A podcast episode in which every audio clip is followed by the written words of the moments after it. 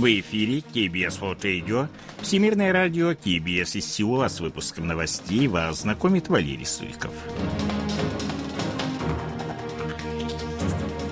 Основные темы этого выпуска. В Республике Корея успешно испытана ракета-перехватчик LSM. Представители Республики Корея, США и Японии осудили ракетный запуск Пхеньяна. Республика Корея создаст научную базу в глубине Антарктиды.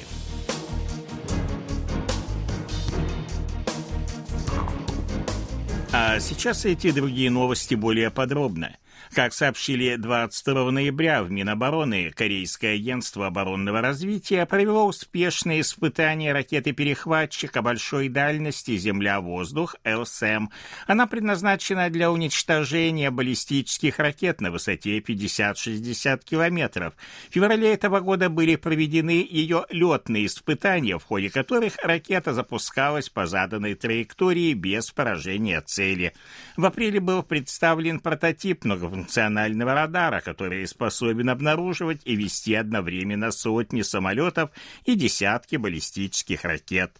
После принятия ракеты на вооружение она станет ключевым элементом многоуровневой системы противоракетной обороны, в которую входят американская СААТ, ракеты «Патриот» и также ракеты средней дальности «Чхонгун-2». Разработку ракеты планируется закончить к 2024 году.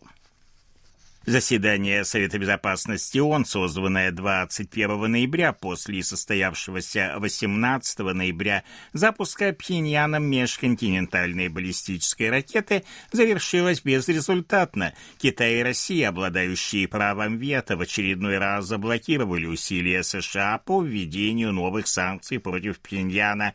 Постпред США при ООН Линда Томас Гринфилд жестко осудила действия Пхеньяна, напомнив, что с начала года Север запустил 63 баллистические ракеты. Она обвинила Россию и Китай в поддержке ракетных провокаций, отметив, что члены Совбеза, обладающие правом вето, уже 10-й раз составляют действия Северной Кореи безнаказанными.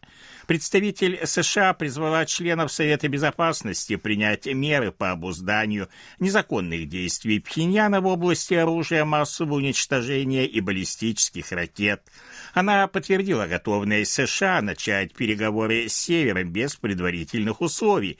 Очевидно, что ракетные пуски Пхеньяна являются результатом деятельности США, ведущейся вокруг КНДР, что наносит ущерб как их партнерам в регионе, так и ситуации в Северо-Восточной Азии в целом, заявила на заседании заместитель постпреда России при ООН Анна Евстигнеева. Представитель Китая при ООН Чжан Цзюнь тоже отклонил призывы к новым акциям, потребовав от США искренности по отношению к Северной Корее. США должны отреагировать на законные опасения КНДР и как можно скорее превратить диалог из формальности в реальность, заявил Чжан Цзюнь. Заместитель министра иностранных дел Республики Корея Чо Хён Дон, помощник госсекретаря США Уэнди Шерман и замминистра иностранных дел Японии Тэкао Мори в ходе состоявшегося 21 ноября телефонного разговора обсудили ситуацию на Корейском полуострове. Они отметили, что запуск Пхеньяном межконтинентальной баллистической ракеты является серьезной угрозой безопасности в регионе и во всем мире. Они подчеркнули недопустимость запусков баллистических ракет, которые нарушают резолюции Совбеза ООН. Дипломаты сошлись во мнении о необходимости противодействия провокационной политике Пхеньяна.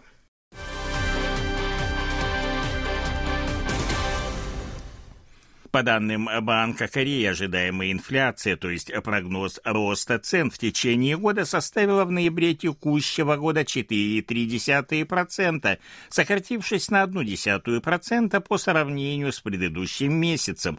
Уровень восприятия потребительских цен, то есть их рост, ощущаемый потребителями, также понизился на 0,1% и составил 4,2%. Данные об ожидаемой инфляции тщательно оцениваются отслеживаются правительством, поскольку его рост может побудить население требовать повышения заработной платы из-за ожидаемого снижения их реальной покупательской способности. В свою очередь, рост заработной платы может стимулировать и без того высокую инфляцию. 22 ноября Кабинет министров Республики Корея утвердил план активизации изучения полярных районов. Как сообщили в Министерстве морского и рыбного хозяйства, он предусматривает сооружение исследовательской станции во внутренних районах Антарктиды. До 2030 года Республика Корея станет шестой страной, создавшей полярную станцию во внутренних районах Антарктиды после России, США, Японии, Китая, Франции и Италии. В настоящее время у Республики Корея есть две антарктические исследовательские станции: корольцы Джон Великий на острове Кинг-Джордж и станция Чан-Бого в заливе Терра-Нова. По данным Корейского управления по контролю и профилактике заболеваний, 21 ноября в стране зарегистрированы 72 873 новых случая COVID-19. Это более чем втрое превышает показатель предыдущего дня. Нынешнее количество заболевших является максимальным с 14 сентября. Карантинные власти ожидают, что суточное количество новых больных будет продолжать расти, достигнув в декабре 200 тысяч человек. Они призывают население, в первую очередь пожилых, имеющих слабую иммунную систему, вакцинироваться и ревакцинироваться.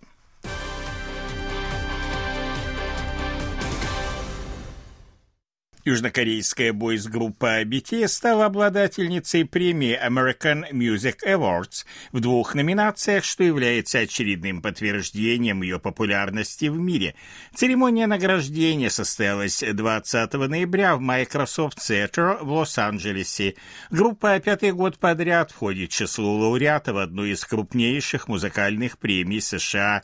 В этом году BTS получили награду в категории «Лучший поп-дуэт группа», обойдя таких мировых звезд, как Moonskin, Coldplay, Imagine Dragons и One Republic, а также в новой номинации «Лучший исполнитель кей-поп». В борьбе за победу в данной номинации южнокорейские исполнители составили успешную конкуренцию Blackpink, Seventeen, Tomorrow by Together и Twice. В категории «Лучший поп-дуэт группа» BTS удостаивается награды 4-й год подряд, что является рекордом в истории премии, которая присуждается с 1974 года.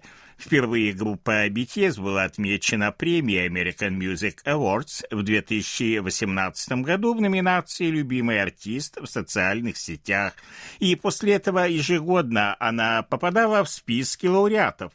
В прошлом году группа победила в трех номинациях: «Артист года», «Лучший поп-дуэт группа» и «Лучшая песня кей-поп». BTS – первая азиатская группа, получившая высшую награду «Артист года». 22 ноября приступает к работе южнокорейское представительство при НАТО. Его возглавляет посол Республики Корея в Бельгии Юн Сунгу, который одновременно является главой представительства при Евросоюзе. В июне южнокорейский лидер Юн Цу Гёль принял участие в саммите НАТО. Тогда же он сообщил о желании Сеула открыть представительство Республики Корея при штаб-квартире организации. Республика Корея с 2006 года укрепляет сотрудничество с НАТО, руководствуясь общими ценностями верховенства закона, свободы и демократии. Как подчеркнули в южнокорейском МИД, открытие миссии при НАТО позволит систематизировать партнерские отношения с организацией.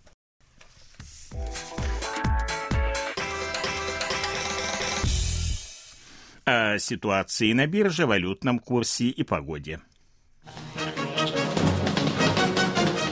Главный индекс корейской биржи составил во вторник 2405,27 пункта.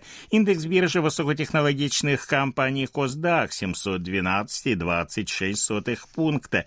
Валютные курсы: 1356 вон за доллар, 1392 воны за евро.